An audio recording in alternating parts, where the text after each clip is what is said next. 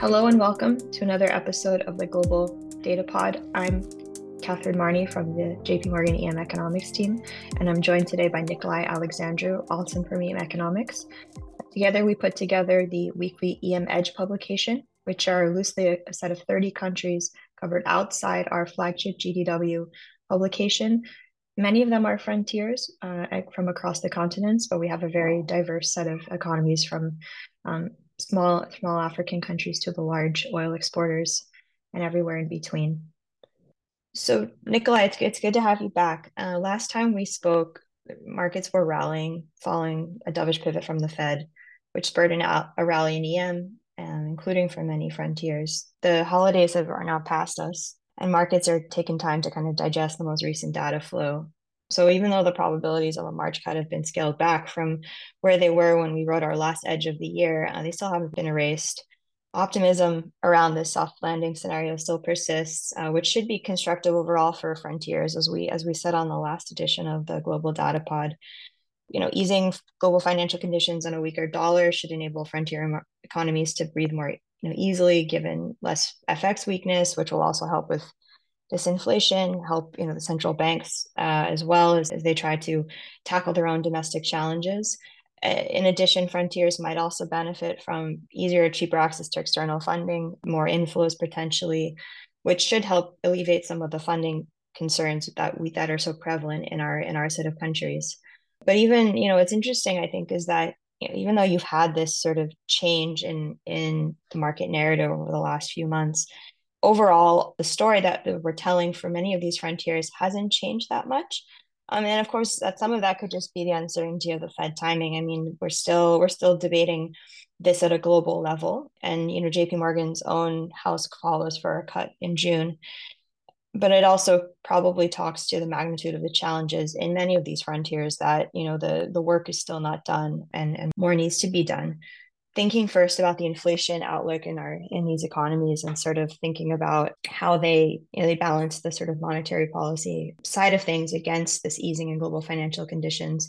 You know we we had december inflation come out and again overall i think things looked things look pretty pretty good in latam. I mean we have you know latam has had a large fall in inflation since the since the middle of last year uh, things are starting to normalize uh, to pre-COVID levels in LATAM, some extent in Europe, and then also in Asia. Um, so we have, you know, very limited disinflation this year. Overall, uh, in LATAM, things look to be accelerating a bit. For example, in DOMREP and Uruguay, and we have some upward drift um, to inflation through year end. But uh, again, I think you know overall for LATAM, we seem we're still pretty calm about the inflation trajectory, which should allow central banks to ease. Uh, we think. Uh, I don't know in terms of you know Africa and, and Europe. I mean, we we we we we've been flagging that we, on the other hand, that, that we are more concerned about inflation dynamics in those two in those two regions. Uh, maybe you can talk to that. Uh, sure. Uh, hello, everyone, and good to, to be back, uh, Katie the last month of uh, 2023 gave at least uh, gave me some food for thought on the inflation outlook. Um, why? Because um, in over a year ago uh, terms, uh, we are seeing more or less um, uh, a stalling in in disinflation for most regions except uh, Africa. and that's a bit on the surprising side. But as you said, LATAM has very low rates of inflation, right? So in in Latam's case, it's a bit of a, a different uh, uh, dynamics. Um, and uh, the other aspect, which uh, is uh, a bit, um, uh, let's say, on the concerning side, is the fact that looking at seasonally adjusted data, momentum has picked up um, across um, Asia, Europe, and Latam uh, with Africa again being the exception. So because the momentum in Africa is below the uh, over year ago uh, uh rates, then basically we are seeing a decline in uh, over year ago uh, rates. So that's kind of like when I look at the inflation picture, that's that's kind of what I see. Then I think it's worth highlighting another aspect that uh, a big chunk of this acceleration in momentum uh, in the parts of the edge that I mentioned is coming uh, on the back of food. Uh, so food was rather strong. it's not necessarily on the core side. I mean, there are some exceptions uh, on the core side, but not necessarily on the core side. And um, probably it's worth highlighting that uh, this uh, acceleration in food goes against um, what we're seeing at the global level. So it's not necessarily clear that this is going to have uh, many legs going forward. So because of that, I think we can maintain a relatively constructive view, and central banks, as you said, uh, will be able to ease. Africa, even though they are seeing disinflation, they are seeing that disinflation from very high rates of inflation. Also, various fragilities remain in place.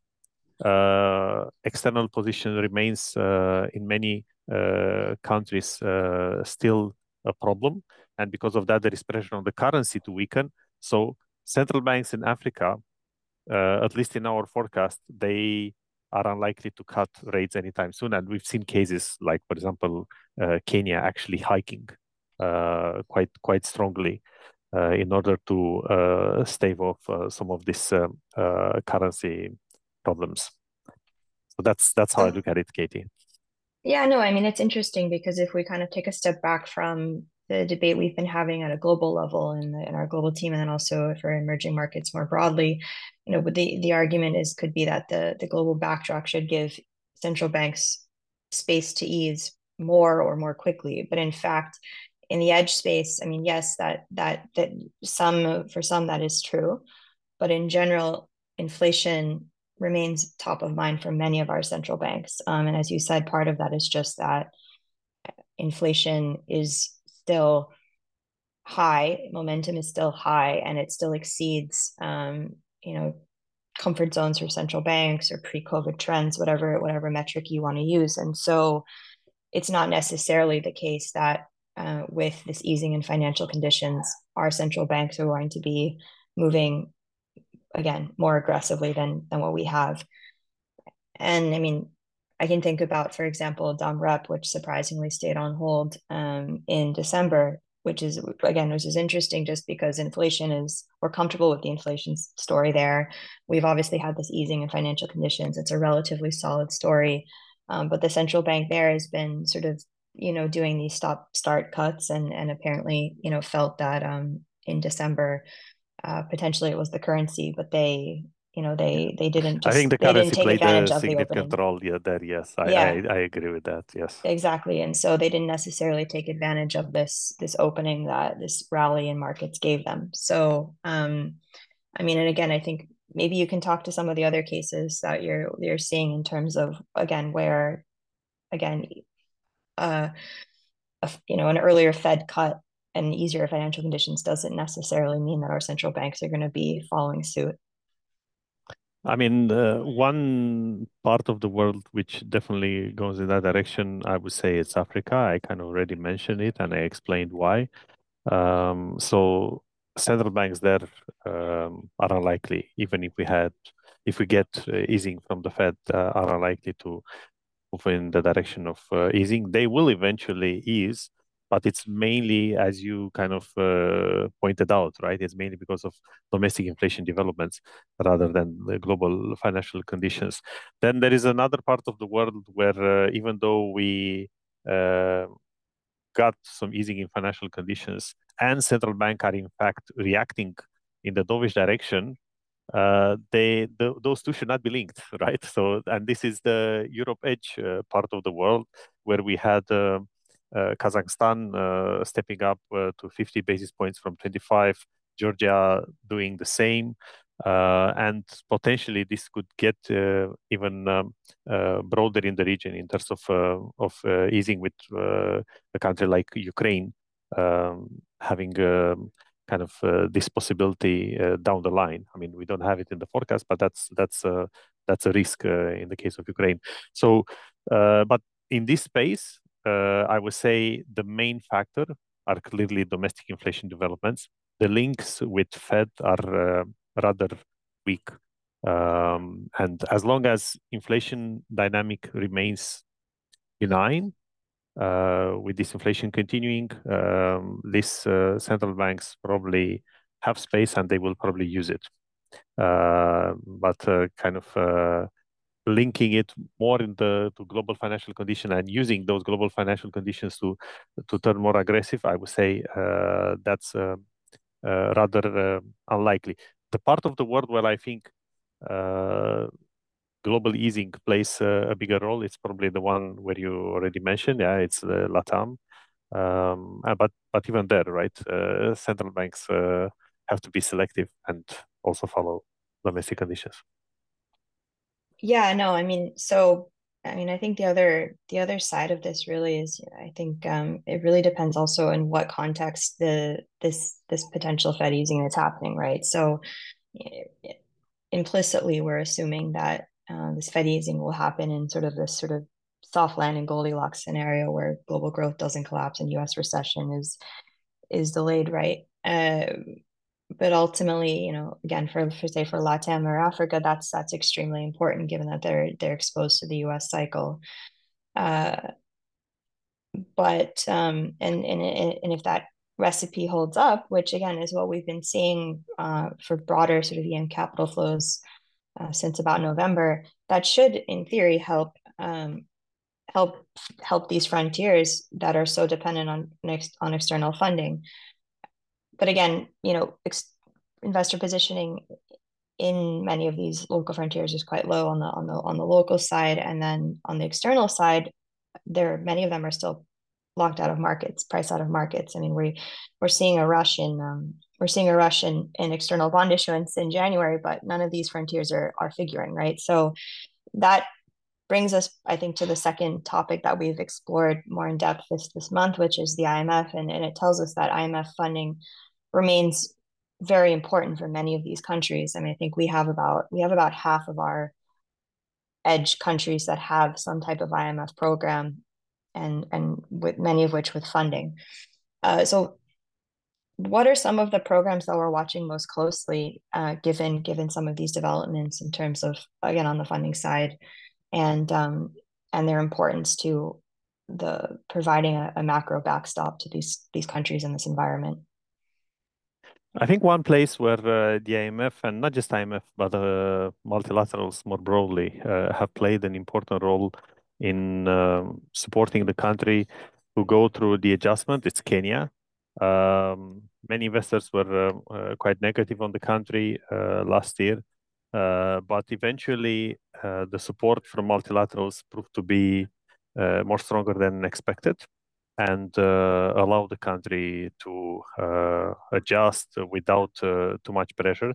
And to Kenya's credit, uh, policymakers are taking the right steps, right? Like I mentioned, they they hiked uh, the policy rate uh, at the last decision by 200 basis points, despite having one of the most benign inflation developments in in Africa edge space, right? So uh, that's, I would say, uh, rather impressive. Two other places which uh, I would highlight are Egypt and Pakistan.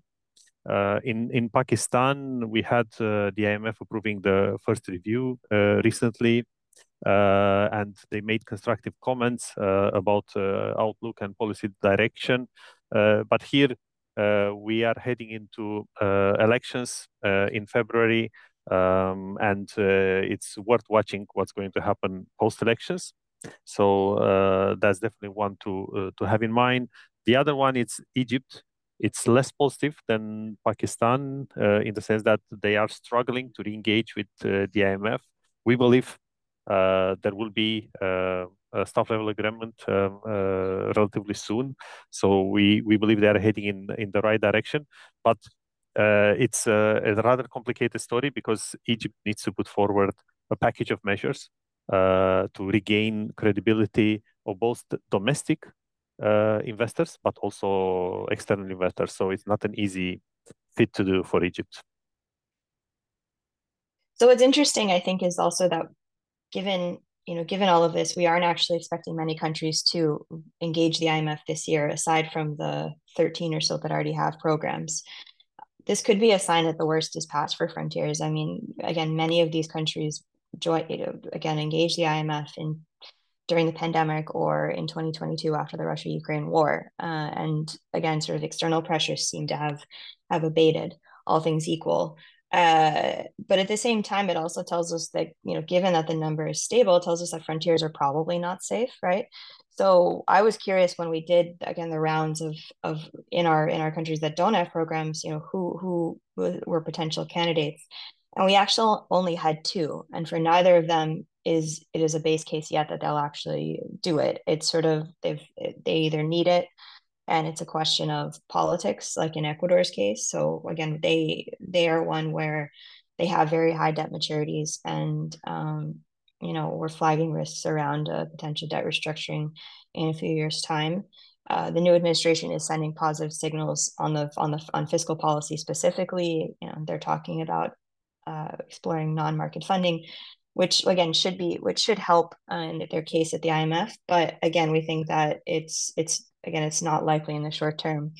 In El Salvador's case, which is the other one in, in my part of the world where we thought potentially uh, the president has floated the idea, uh, but in practice, El Salvador has actually done most of the fis- large fiscal adjustment that the IMF would have wanted without their assistance. Um, and so a program, if it were to come to fruition, would be more about diversifying funding sources. Now, given the rally that we've seen in, in markets and the potential for uh, El Salvador to, to tap other funding sources, again, it's not a it's not a base case. Um, so we'll we'll we'll be watching that. Um, but I think you know again, I think it's it's it's um it's interesting that you know potentially, I don't know, Nico, your thoughts as we as we close out. But I mean, I think it, it potentially, you know, we need to see this. We need to have more conviction that this soft landing story is actually the base case. Uh, maybe we need to see the Fed actually cutting um, for for some of these you know some of the, these factors such as monetary policy or funding to actually move in the direction of of changing our calls on frontiers. Um, or maybe again, it's just a function. It's just this also a sign of the of the challenges that these these countries face beyond what's happening on the on the on the in the short term on on the external side uh, I don't know, you know, if you have any any closing thoughts, but that those are those were those are the questions I no, have as, no, we, I, as we go into the next couple of months. I guess uh, one one thing to highlight uh, as a closing remark, um, and uh, looking at uh, expectations of uh, relatively early Fed easing relative to our own house view, um, is that even if we get that, probably central banks, mostly in Latam, as we discussed earlier, uh, who who could cut. I mean, they would maybe increase the pace of easing um, early in the game, but not necessarily beyond what we see as the uh, terminal rate or the end 2024 policy rate, right? So we would get there faster, but not necessarily we would get there.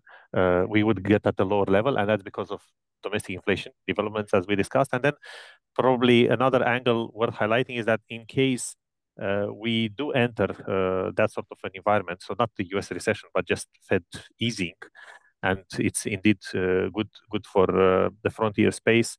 Uh, if we get inflows, it's likely that uh, central banks will um, accommodate these inflows by buying FX rather than um, uh, cutting uh, rates, right? I mean, mm. that that's what I would think it's uh, worth highlighting as well. Well, thank you, Nicolaie, and I look forward to another conversation next month on the on the EM Edge space. Thank you to our listeners for joining us for another episode of the Global Data Pod. We hope to have you back again. This communication is provided for information purposes only. Please refer to JP Morgan's research reports related to this content for more information, including important disclosures. 2024 JP Morgan Chase Company, all rights reserved. This episode was recorded on January 24, 2024.